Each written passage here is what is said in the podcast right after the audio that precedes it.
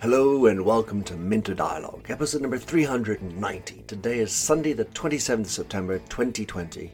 My name is Minter Dial and I'm your host for this podcast. This week's interview is with my friend Greg Verdino. Greg's a business futurist and digital transformation expert. He's also a keynote speaker, advisor, and author who just released his latest book, Never Normal Uncommon Ideas for Leaders Who Won't Settle for the Status Quo. In this conversation with Greg, we discuss what it takes to navigate these treacherously changing times, the concept of ZEG, or the day after tomorrow, how to effectively be innovative, and much more around his new book. A most stimulating chat. You'll find all the show notes on minterdial.com. Please do consider to drop in your rating and review, and don't forget to subscribe to catch all the future episodes.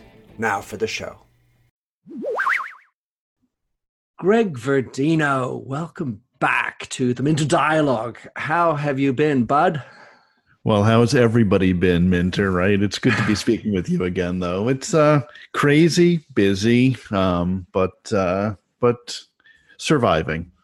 You would you would somehow imagine that people who are digital are more acclimated and ready for everything that's going on. Do you think that's true?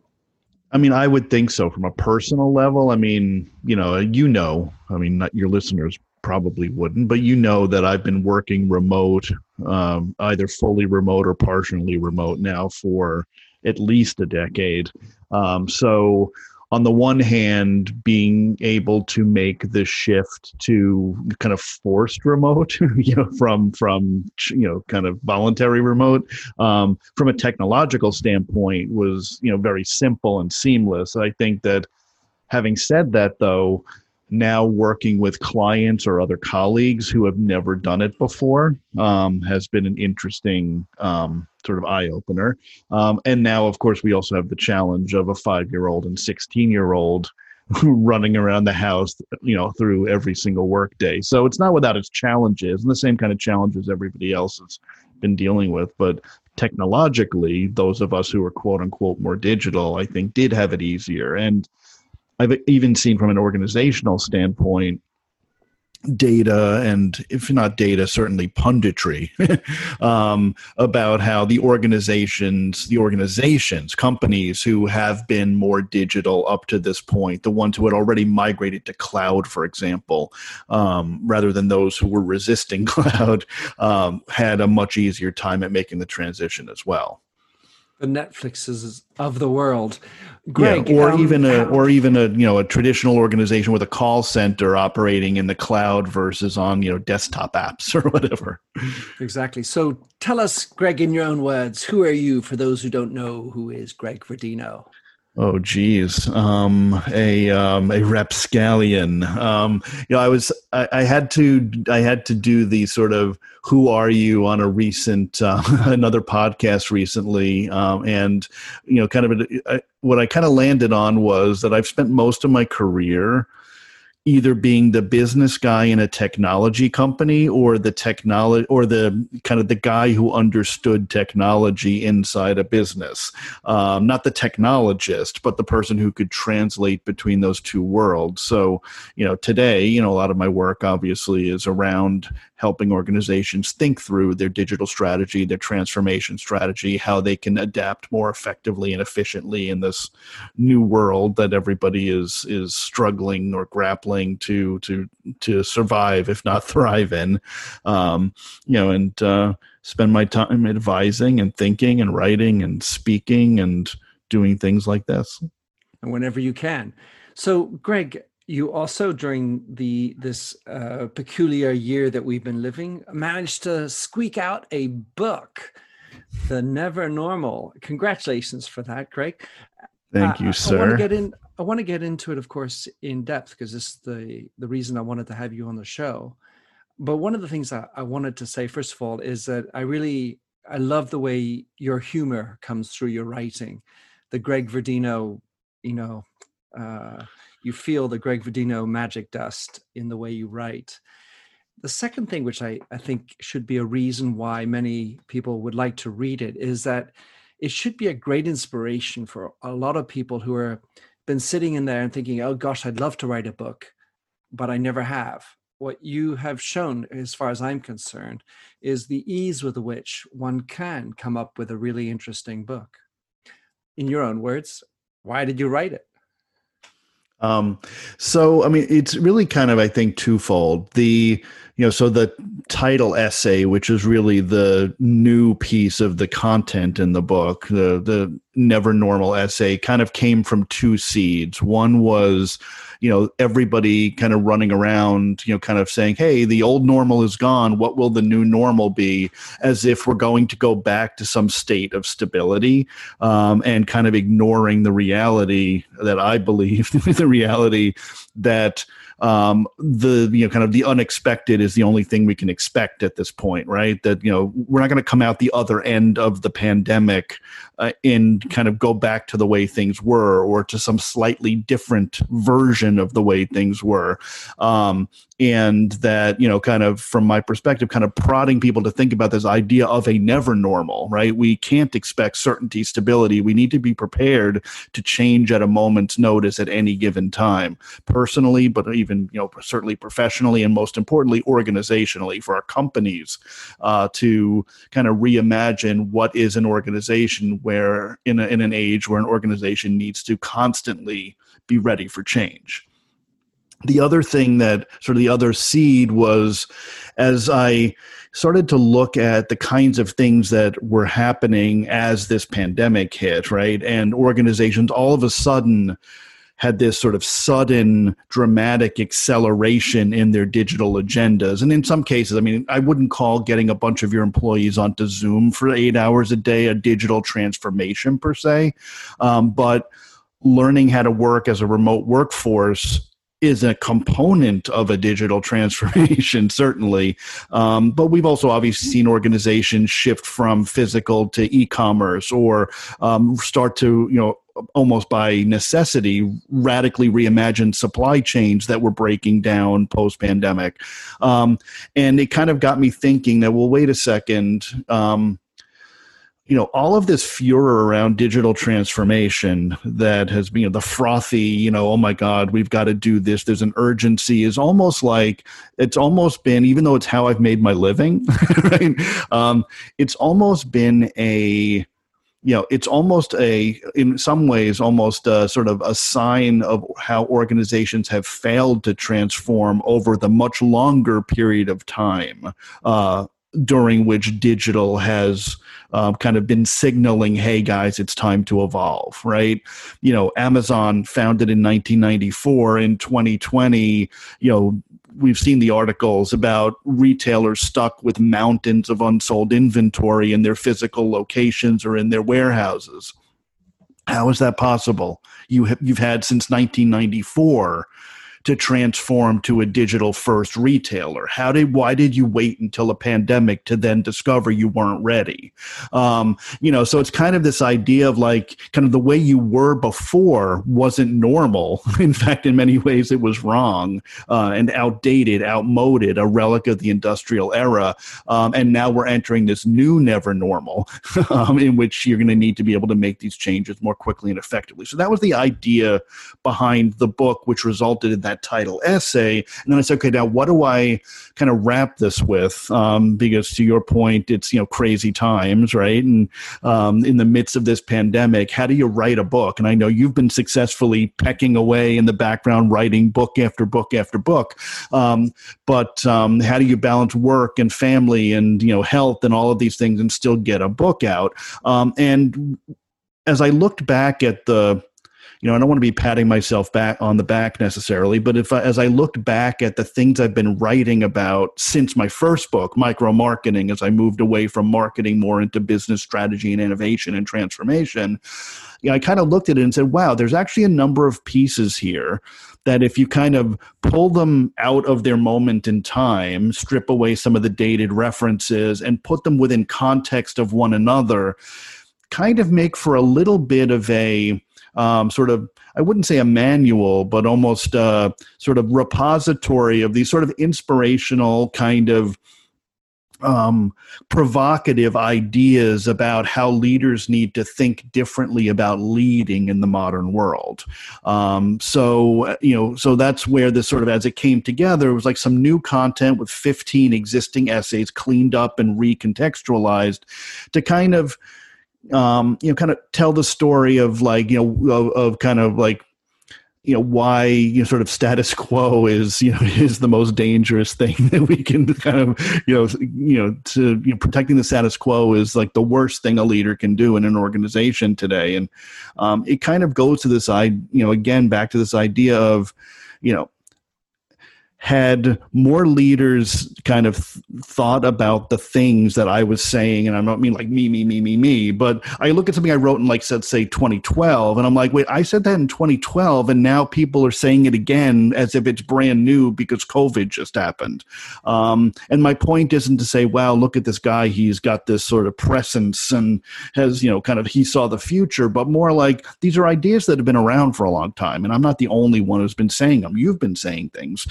that all of a sudden could come into this stark relief in a post pandemic world and become even more relevant than they were before. I'll shut up now. No, that's good. And having looked at the those 15 articles, it was interesting that so many of them have been written years before. I mean, years in the last eight years. And and so there's a sort of a suggested wisdom to them at some level, as opposed to a spontaneous, oh my God, urgentness to them. And your subtitle of course is for leaders who i sub i paraphrase who are who don't want to stick to the status quo. Question for you feeling though is if is it only an acceleration or has there been material change? In other words we've just been changing changing changing. Oh instead of doing change every once year it's now every 14 seconds. That's an acceleration.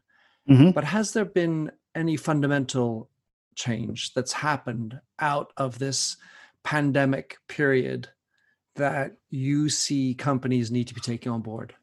Yeah, I think, I mean, certainly it's both. I mean, the acceleration is undeniable. And, you know, the acceleration was, you know, I, I talk a lot in my speeches and, you know, in a lot of in my work, and I'm sure you do too, about the reality of exponential change, right? And, before this we had to explain that to people and then we saw you know kind of what an exponentially growing you know virus you know kind of toll looks like around the world. Um, but um, you know so clearly you know there's the acceleration factor. Um, but it isn't just faster right? It is a change in direction. It's speed and direction right? Velocity right? um, you know so i think that you know what's happening you know you know it's hard for me to actually say how many of these things are net new to the post-pandemic world versus um, kind of move, have moved from the edges pre-pandemic closer to the center whether that's acceleration or something else. Um, but i think clearly um, like a move to remote work is in many ways an acceleration. Um, the extent to which it will force organizations to rethink their structure, to reimagine, you know, kind of what it's like to lead, like to lead by influence more so than by authority. Um, the extent to which it's opening up conversations around the nature of work um, and what is the value of a human worker in an age where more and more work can be done by, by machines and in which many organ at least some i'll say many is probably an overstatement but at least some organizations have seen this as an opportunity to reduce workforce permanently. Um, even things like the questions that are coming to the forefront now and you know again which are not they were happening before, but are happening, I feel, in a much more significant way now around sort of the nature of capitalism, um, and in good, bad, or otherwise. I'm not trying to come down on one side or other of the argument, but certainly plenty of conversation, even at the level of the World Economic Forum, about reimagining capitalism and how um, it may or may not be a sustainable model in its current form in this new world. Um, you know, accelerating conversations around things like basic income and you know healthcare and wellness and all of these things that you know, will require fundamental changes. They're not going to be solved simply by doing things faster. Um, so I think it's mm-hmm. both. My observation is that it's certainly, uh, like you say, there's an acceleration component, accentuation. The accentuation piece that I feel is this this need to believe that I'm doing something that matters. Mm-hmm that has existed for a certain select few before truly what truly matters like an ngo kind of it matters for the world. So if i'm selling soaps and suds or i'm selling secondhand cars or whatever what is it about that that truly matters? And i feel like there's been you you said like everything is running to the center like a black hole. I feel like there's been a vortex experience to that where people are, are actually thinking, why was I bothering to commute two hours to work? Why did I like, why was I working for that dick of a boss? Right. Yeah, absolutely. When I could be hanging out with my family, spending time with my five and 16 year old, walking my dog, l- loving my life. And, right. and, so there's that point. The, the other yeah, point, it, though. Yep, absolutely. Yep.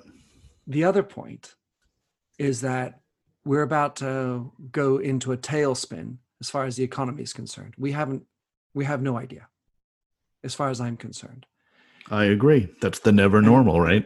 that's right. And we are about to hit a, a massive drop where finally, when these firings, cost cutting maneuvers are going to take stock, you're going to end up with much larger structural unemployment and the difficulty of keeping a job will then be back on the docket. So, as opposed to doing what matters, oh shit, I need a job.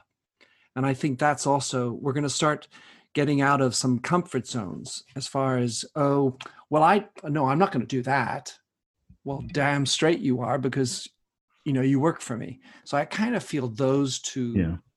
components. Yeah. What do you think? That's absolutely a hundred percent. And, you know, I think that, yeah, I mean, I mean, it's hard for me to even say anything else in regard to that because because I think you're absolutely right. You know, there's it's both trend and counter trend in a way, right? That you know, it's nice to believe that we're heading towards a world where everyone kind of you know we jettison the rote the routine we let the machines take care of that and we all realize our true purpose and creativity and you know we live in a world where our empathy is our most you know valuable skill and we you know and we spend more time at home doing xyz and i can make the rules. I'm the employee. I'm the valuable asset to the organization. But you're absolutely right. The more economic uncertainty we see. And I agree with you. We're about to, you know, what it will look like, who knows? But we're certainly not going back to the good old days of the reliable industrial economy, right? Um, you know there will be systemic unemployment you know not only because of the economic uncertainty but because of accelerating technological change right and our inability by and large as human beings to keep up with that change and an unwillingness in many cases of people to upskill reskill unlearn relearn right? Um, you know still kind of think well i'm a whatever you know i'm a, i'm an x and i will continue to do x. Well what do you do when a machine does x better than you do? You know um, you know and you know i think that that's the dark side of all of this that there will in fact be this push and pull right? I'm you know i'm the all empowered employee. It's the future of work you know bow to me. And then the boss going well actually you need this job buddy. And you know you know it's it's a weird transitional time now right? Um you know and i think it will inevitably benefit some far more than it benefits others and hurt others far more than it hurts some. But i think everyone's going to feel the the brunt of it in some way, shape, or form. And I think everyone needs to be thinking about how do I remain flexible, not just in my skill set and how I think about work, but also my mindset. What am I willing to do? Um, you know, am I going to stick to my guns and, you know, kind of shout purpose from the rooftops, or am I going to roll up my sleeves and do a job I hate for the next 10 years because the economy is so screwed and I have no choice but to earn a living? Amongst the interesting, I, I suspect you, it was quite a, a hard task at times to select between all the things you've written. But there are some things that I, I, love to like connect dots and yeah. and I looked at them and and so one of them was like you got a code so where you should learn about coding to be more accurate as you write. And at the same time you also said you got to be more human. And I like, oh well, that seems like a an opposite kind of proposition. And the thing you you mentioned in being more human is the opportunity to converse to have conversation. And as you know that's a topic that I like dearly and I'm wondering if you could comment that in light of speaking, events, and online events, how do you think that's going to evolve? Um, from the standpoint of events specifically? well, so from the ability to have conversations. Yeah. In yeah. in business, I mean, if that's yeah. if that's what we want. Got it. Got it. Yes. Yeah, so, um, first of all, I want to applaud you for reading. It's, I mean, it's a quick book, obviously, as you know, it's an easy read, but reading it deeply enough to see the kinds of connections I was looking to, you know, the dots I was looking to connect, even among and in some cases to highlight seemingly disparate ideas that I may have, you know, I may have held an opinion at one point and changed my opinion, but if I put them next to each other, you go, oh well, these things kind of work together or don't, or I can see how time changed the way he thinks. Um, you know, and I also tend to do a lot of kind of like power of and kind of stuff. Like it's not just we need to be more technical; it's also we need to be more human. Um, mm-hmm. And I agree. whatever else, um, but um, you know, I think it's interesting. I mean, we have, uh, on the one hand, more opportunity for more, I don't want to call it conversation, more, um, more opportunity for more more opportunities to say more things than we've ever had before right um, but i also feel like we are struggling a little bit to make the conversations deep and meaningful and productive, um, especially now that everyone's remote, right? Um, you know, I think that's an interesting, you know, how it plays out, who knows? But I think it's an interesting challenge and struggle, you know, to kind of, you know, I think about, you know, you know even before all of this right you know with my 16 year old where you know every conversation happens over text, right? And it's short, it's succinct. It's, you know, like even if she's in the same house, she's texting me. I'm like, you're on the other side of the couch. Why are you texting me? Um, just that she has a different mode of communicating. And, um, you know, and is that a conversation or is it just a one way broadcast of somebody's needs or demands or wishes or opinions or whatever? And of course, that's happening everywhere on every podcast, webcast, video, et cetera, et cetera, et cetera. Um, I think in a lot of ways you know kind of the the mad rush to zoom meetings right? You know i'm you know with clients i feel like some days i've got 10 hours of back-to-back zoom meetings. Um, and you of course hear all the stuff now about zoom fatigue and whatever and whatnot but it's like putting aside the fact you have to put your makeup on and make sure you look you know uh, your absolute best and fix my hair and all that. Mm-hmm. um, you know kind of like this staring at faces and talking at one another seems to become like the it's like the primary mode of having meetings. And i'm finding that people get very uncomfortable even when they're forced to collaborate in the ways they would have collaborated in the real world, right? Um, despite the best technologies around virtual whiteboarding or whatever, I think it's still very different to be at a whiteboard with a marker um, and, you know, and interacting in the real world. I'm not trying to sound like a Luddite, like this technology stuff is, you know, kind of, ooh, I don't like that. I want to go back to the you know, mimeograph machine.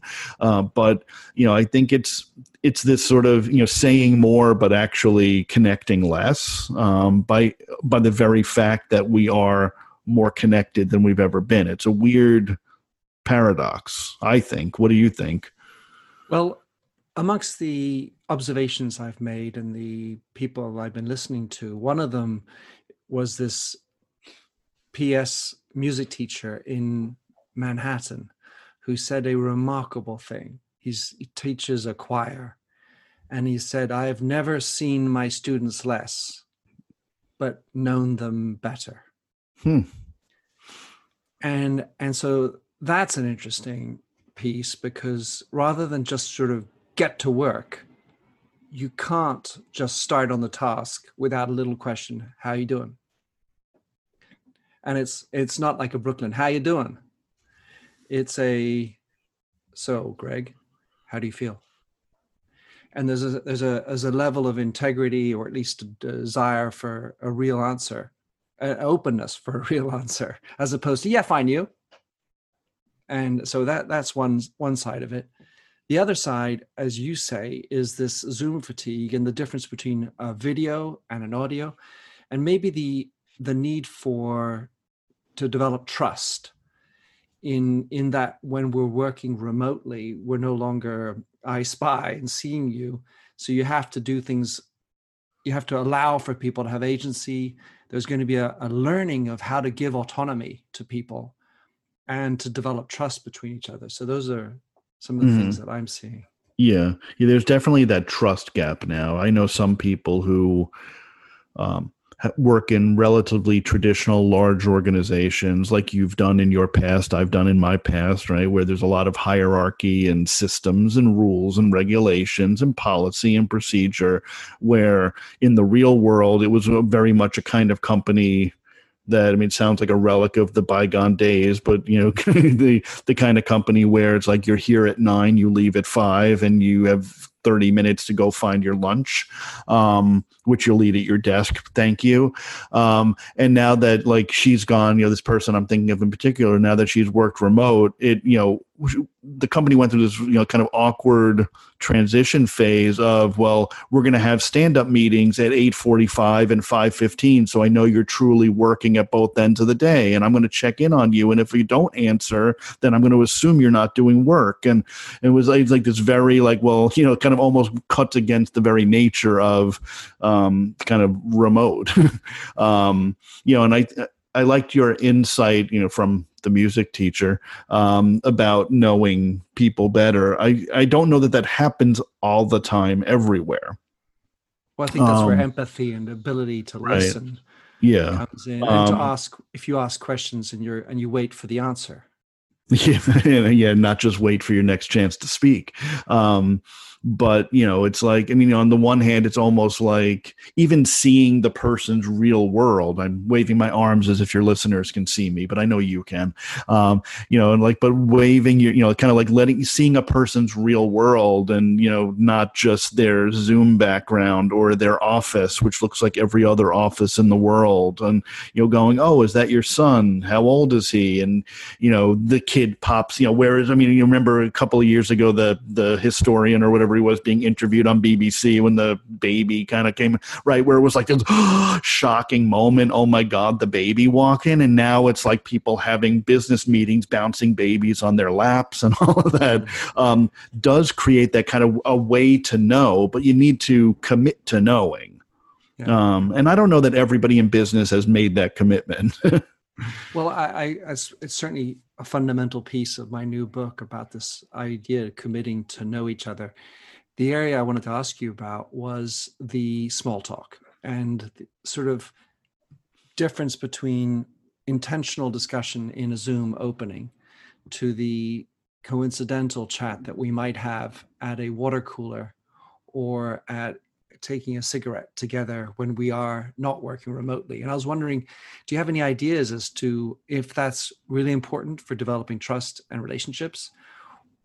and how do we do differently when we're doing remote work yeah i mean i think it is important i'm i'm assuming you would agree um and i mean part of it i think is making the time and space for that kind of interaction. Um, I mean, we're seeing, I mean, some of it almost sounds silly in ways, but I know somebody whose company does, uh, you know, every couple of weeks does a remote wine tasting for employees, right? Not the whole company, obviously, but for people on a given team, you know, they each of them gets a little kit with little wine vials, and there's a sommelier that leads them through. So they, you know, have these kind of pre-planned social engagements that kind of aim to replicate the opportunity you have to sit around a water cooler or a lunch table or whatever and interact around some context other than what's the next step in the current project. And i think some of that stuff helps.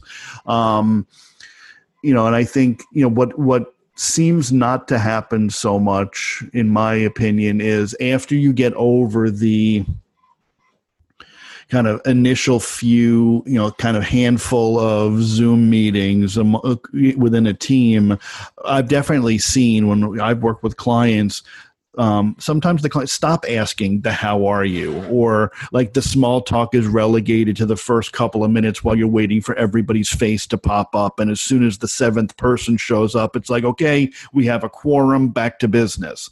Um, you know and it almost becomes awkward in some ways to interject something that's off agenda in the middle of that meeting. And um, I mean, that may be true even in the kind of the world of physical business anyway. But, um, you know, I think it's, you know, it, it's, you know, I think for people leading teams, working in teams, leading meetings with teams, I think it comes down to, kind of learning new skills for you know that make room for this kind of interaction and engagement you know like i mean i don't know what else to say about it. Well one of the things i have observed in in the kind of events space is either they are shitty boring and you can't wait or you'll get distracted by the next easiest notification or there's a an intentional work that allows for kind of a little craziness, a little zaniness, a little creativity. And I have for reference an example. I was uh, invited to speak at a conference online with a group of really interesting CEOs and and what they did is like you were saying with your wine tasters, they actually sent everybody a little kit of cocktail mixes. And and in at the end of the event, they brought on a, a, a mixologist and they they gave us some tips and tools how to wasn't actually in the event at the end it was in the middle so mm-hmm. you got to learn to make a make a, a drink like a really funky little thing and then by the way it had really fun great ingredients you make your drink mix it da, da, da, and then you're drinking and then you continue on the meeting and and somehow time just passed naturally as mm-hmm. opposed to oh my god another thing on zoom so right, I, yeah. I feel like there's an opportunity to to shake up how events in business yeah. context can be yep, made. Absolutely. Events for sure. And you're right. I mean, most of them are god awful. Um, it's either a too literal translation of physical events events with no sort of acknowledgement or creativity around how can a virtual event be different or not enough acknowledgement of what makes a physical event special right? It's and it's the in between that really you know is where the magic happens in in a lot of ways. Like um you know and I, what you're describing there um the company i'm thinking of that i did an event i was actually the mc for the event. I wasn't keynoting um but I like emceed. I kind of did a fireside chat with the keynote, or like did a bunch of things throughout the course of this two day event. And they had you know three thousand or so attendees in total, in and out. Um, and like I saw them, you know, they did things like you know, kind of planned yoga breaks. Uh, mm-hmm. They called like you know, move more sessions, where in between two, you kind of you know, straight ahead talking head type presentations, people had to turn on their cameras, get up, and like dance to the music or whatever, which I'm sure was horrifying for a lot of the attendees. But they were doing things to try to break down those barriers. Um, you know, and then even you know, I did an event last week, I guess, where um, you know where you kind of have these different new and different modalities. My presentation was pre-recorded, but during my pre-recorded presentation i was live in the chat room. Um, so i knew like in my presentation i would put a bunch of prompts in right? So hey join me in the chat room. I'm there right now. You know ask your questions. Or hey i'm seeing this in the world. What are you seeing in your own business? Um, let us know in the chat room. So i would you know so people were like truly interacting engaging with each other without disengaging from the content. If you didn't hear my mm-hmm. question, you couldn't answer it, right? Or if, you know, you didn't know what the other 30 people were talking about, you couldn't participate and you only knew if you heard what I was talking about. So it's like these very different modalities, right? Where if you were standing on a stage at a conference, uh, first of all, you would truly be live, right? um, and you might have a Q&A session, um, and you might have some interactive components of like everybody raise your hand if blah, blah, blah, or, you know, shout out X, Y, or Z. Um, but you certainly couldn't have an in-depth conversation with a group of people while you're also yapping from the stage in front of PowerPoint slides. So I think that's part of it too, is how do you kind of rethink within the context of events you know what is an event? What is the right level of interaction? How do you keep people engaged in the content but also create a forum for them to engage with one another and with the so-called experts?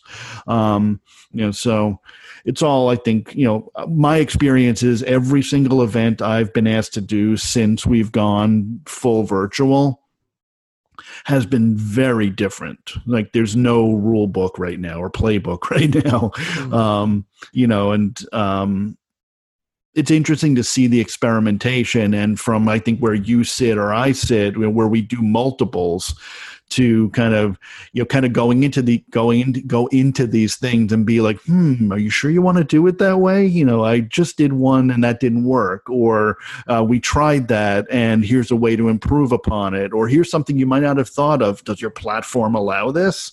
Um, and you know really kind of start to you know in a lot of ways it's almost like we're inventing the new world of events together Absolutely. Of course, at some point we will go back to the real world, at least to some extent. But well, and I think that we can take some of these things back into that real world. Absolutely. My, I did this post podcast festival, and yep. with somewhat brazen effort, we brought Tom Morley, the drummer for Scritti Politti, to make us all move. And uh, I would have to say, almost with embarrassment, it was the most uh, enjoyed memorable piece of the entire event. Uh, no, no dissing meant of everyone else. It's more a, a feature of how Tom Morley is such a stand-up uh, participant and, and great animator. A couple more questions, Greg, before I get let you go. First of all, Zeg. I, am you know, I'm a linguist, and so I saw that, and and uh, so Zeg, uh, which means the day after tomorrow in Georgian. Want to know how you came up with it? When when did you sort of because I don't speak Georgian. I had to look it up. There are actually two words for it in, in Georgian um, that I found. Um, but how did you come across Zeg? Oh Lord, it was so long ago. Um, but I actually think it was one of these weird things where it was like on I don't know if it was like a weird word of the day kind of thing, or if it was something of like words that exist in one language but not others on some one of those like you know kind of like um you know like uh you know kind of a weird question. you know some website kind of you know some blogger going here's 10 words that we don't have in english or whatever and i was like wow that's like you know we, and that kind of like led me to this idea of well wait a second you know why aren't we thinking about in business the day after tomorrow? Um, maybe people are more now, but or maybe not. We're, we can barely think about today. Um, well, so, but I mean, I, I kind of like that as in general. It's kind of like these kind of weird, like offbeat things, you know, like Zeg, like what's the implication of that? Why should we be thinking this way? Um, is there a relevance to business? You know, back in my old days when I was focused more on marketing, back before micro marketing, um, you know before i wrote that and got sick of marketing altogether um you know i would like have these weird like i would write these weird posts like you know you know whatever like you know five marketing lessons from the black eyed peas like you know or something like that where it's like you know like i would pull some weird lyric and say what if how do we apply this the sentiment in this lyric to some business thing? Um so i kind of like that kind of weirdness well for whatever you can reason. imagine i certainly do So the dots that I connected, because um, Georgians are, are extremely well known for their toasts and for telling stories, which is something else, another chapter title, telling stories. And just for the record, uh, the word exists in French and Japanese. Ah, it does. Uh, so in French, it's le lendemain, and in Japanese, it's yokojitsu.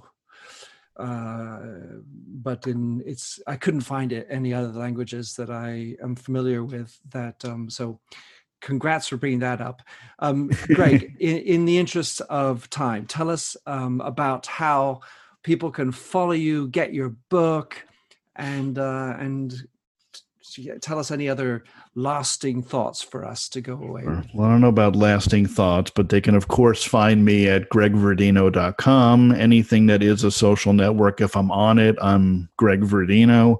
Uh, are you on tiktok? book, are you on TikTok? I am I am not on TikTok. Uh, although my daughter has occasionally forced me to appear on her TikTok, I do not have my own TikTok account. Um, and and you should feel lucky for that. um, the um, and the book is available, you know, the wherever books are available um, online. Um, it is print on demand. I decided to self publish for speed. Um, mm-hmm and it's kind of a weird book to try to get published. But anyway, um, the um, you know, so it's available on Amazon or whatever Amazon competitor you like to buy your print books from. Uh, at the moment, it is available in Kindle only, um, so that way I can make it available for free to folks who are on Kindle Unlimited and whatnot. Nice. So. If you're we'll interested, upload Never Normal fun. and all the show notes as usual. Greg, thanks for coming on the show. All right, sir. Thank you. Thanks for having listened to this recording of the Minter Dialogue Show. You'll find the show notes and other blog posts on minterdial.com. If you enjoyed the show, please head over to iTunes to give a rating and review. And to finish, here's a song I wrote with Stephanie Singer, A Convinced Man.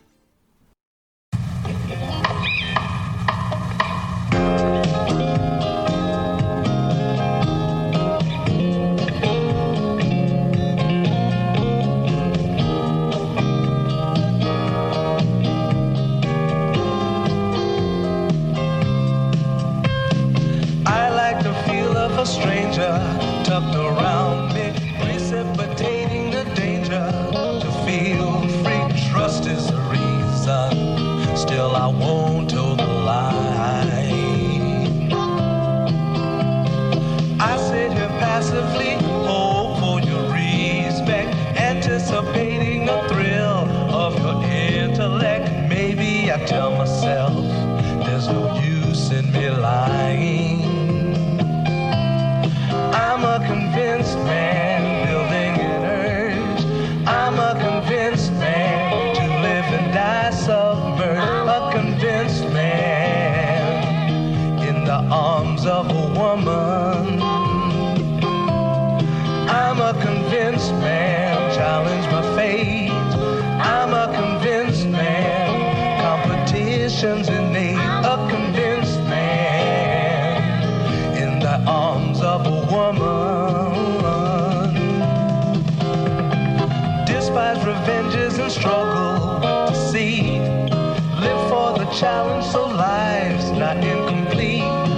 what's wrong with challenge? I know soon we all die. I like the feel of a stranger tucked around me, precipitating the danger to feel free. Trust in my reason and let me show you why. I'm a convinced man practicing my line.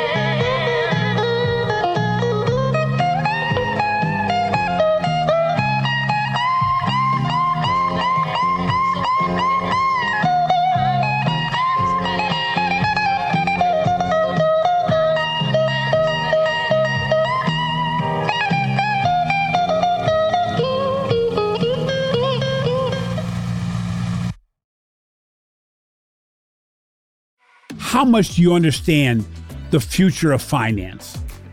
I'm Jim Marous, a top 10 banking influencer and host of the podcast Banking Transformed, where we dive deeply into the rapidly evolving world of banking and financial technology. Join me as I interview industry experts, thought leaders, and innovators as they unravel the latest banking trends, disruptions, and game changing technologies reshaping the world of finance. Redefine your understanding of the banking ecosystem. Subscribe now to Banking Transformed, available wherever you get your podcast and now available on YouTube.